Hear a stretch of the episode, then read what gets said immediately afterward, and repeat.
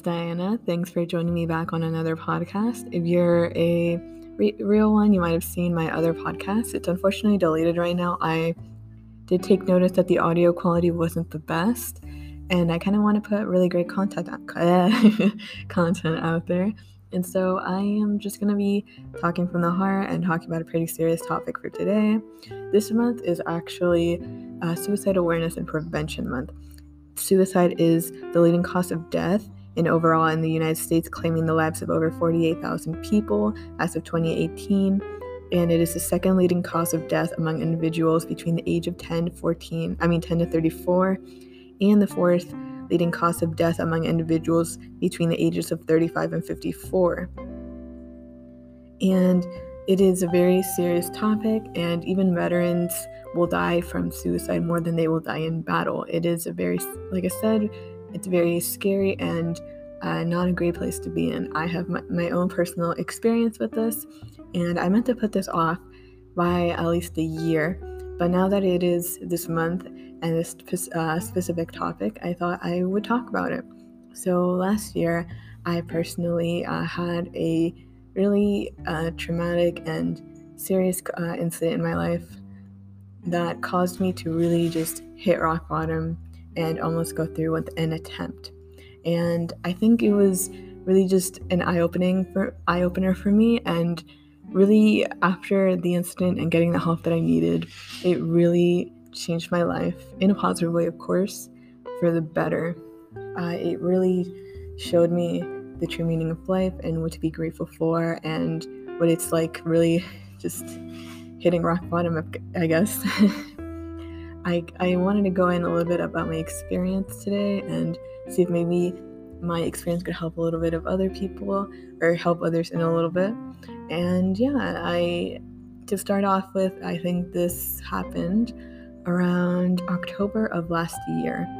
I was in college and having a pretty good time, but I did go through some pretty traumatic things. I won't get into them today or probably ever, but I did go through some things. Sorry for the vagueness, but they weren't the best to go through.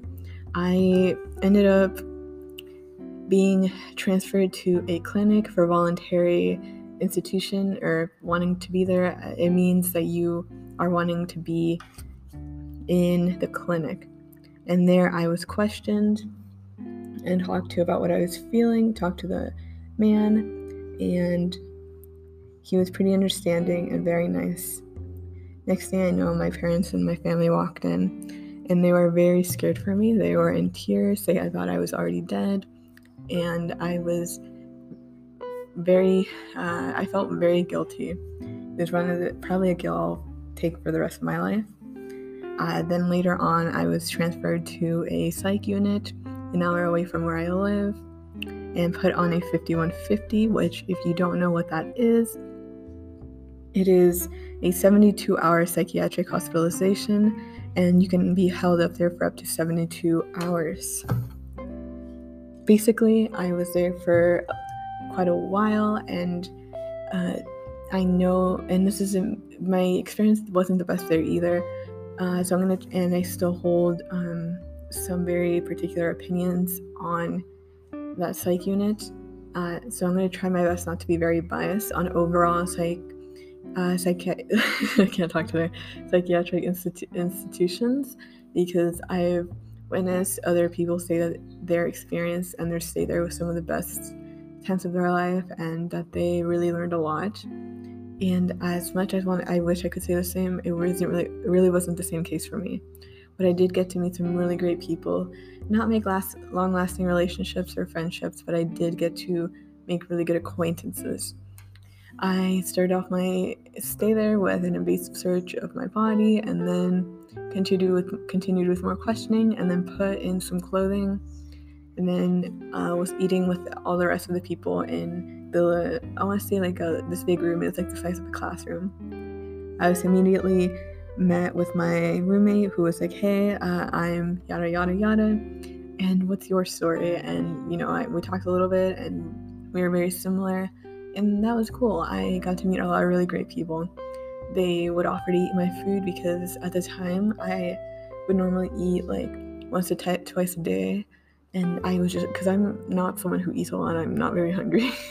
and they would offer to eat my food, they'd wash my fork and then eat the rest. Because the thing about that particular institution is that you can only eat, I mean, you can't leave or your uh, stay will be extended if you didn't eat your all of your food or attend group or go outside or take your meds or you know all of that. So they really helped me out. They gave me advice they're like don't tell them what you're feeling because they will extend your stay or you know attend all groups attend everything you can. So you don't have to be here for a long time. Because sometimes um, especially with my situation i really didn't need to be there for too too long. But i was extended especially um, because uh, i was put on some medication that really caused me to or they heightened it at least and I was sleeping about 15 hours a day, which was not healthy, but that was really the case for me because I started uh, accusing a lot of the stuff for doing certain things and mistreatment, and they the uh, psychiatrist. Oh, I can't talk to you. the psychiatrist did not believe me. He's like, they would never do that. They would never say those things, especially in the headspace and place that I was. Of course, nobody really believed me. Uh, so they did heighten my meds, and I was sleeping 15 hours a day, so they would, you know, uh, so they wouldn't have a, a, load of me anymore. And so I was constantly apologizing, constantly accusing, and yeah, they this particular psych unit did tend to ridicule and compare uh, patients, which I really didn't like. And when I did confront them about it, they, I was met with, um, of course, we would never do that. We will have write-ups done. We will do this and this, but you know that wasn't the case but this isn't me like particularly speaking ill of them some of them really did treat me with a lot of uh, genuine endear- endearing uh, kindness and i will really appreciate that like particularly um, a nursing student and a therapist who would come in treated me with, treated me with nothing but kindness and i will really always appreciate that yeah it really did show me that uh, mental illness doesn't really control you uh, you are not, I mean, you are not your mental illness, and it does not define who you are. A lot of the people I got to know there were there because it was impacting their life in a really drastic manner, and they did not deserve that, especially when you get to know them. They are some of the sweetest people ever. They just don't have control over who they are sometimes because uh, they are consumed by something they don't, they probably wish they didn't have. Uh, at the time, I was almost uh, misdiagnosed with schizophrenia, which is a pretty serious mental illness, but I ended up being later diagnosed with something that's very similar to it. After my stay, I for months I sought sought out help. I got a job. I wasn't in school at the time since I had just dropped out um, out of a different one that I was in, and yeah, I was kind of trying to find myself. Later on, I found a good job. I found a good therapist and was accepted into a program for my diagnosis and I've been in that program for about a year now. I've been on meds and I've been doing all the all of that. I've reunited with friends, gone out a lot. It's, I mean, not right now because it's a pandemic, but you know, just trying to change my life for the better. If I hadn't really gotten the change, I mean, health uh, that I needed, I really wouldn't be here today saying that help can really change your life. Obviously, you do not have to go to a psych ward to change your life, but you can always reach for help if you're someone who's struggling with mental health. There are therapists out there, there are friends, family, coworkers that you can reach out to and say, hey, I'm struggling and I don't know what to do. I promise you there will be at least one person out there who really will be able to help you because it is so important that you get the help that you need. If I hadn't gotten the help I needed, I really don't know if I'd say that I'd be here today uh, because I went through quite a bit and I really couldn't handle it. So knowing that I was understood and helped uh, really did make a difference for me in my life. And yeah, so please normalize just reaching out for help, getting the help that you need, because I wish it was something that a lot of people could do. But sometimes, especially, you know, for men, it's showing your emotions is not really normalized, or for women, sometimes being strong, uh, especially if you're someone who's the head of your family, is really something that is some you have to be perceived as. So really just take care of yourself and know that there are people out there who care about you and that if you are thinking about going into a psych ward, uh, please uh, consider it if you are someone who is self harming to the point that you can't go without it, uh, or you are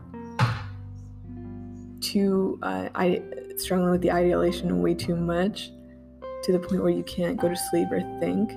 So yeah, really think think that through because it could really help you out, especially with those kind of thoughts and feelings. Yeah, I really think that it it's not for everyone. If you if it isn't for you, definitely consider therapy. Yeah, that's, that's a little bit of what I want to talk about, and I hope y'all have a really really great day. It's you know a good month. It's so far the weather hasn't been too too bad, and my life is continuing to keep rising up and I could not be more grateful. Bye. Or bye, my voice is like super bad right now.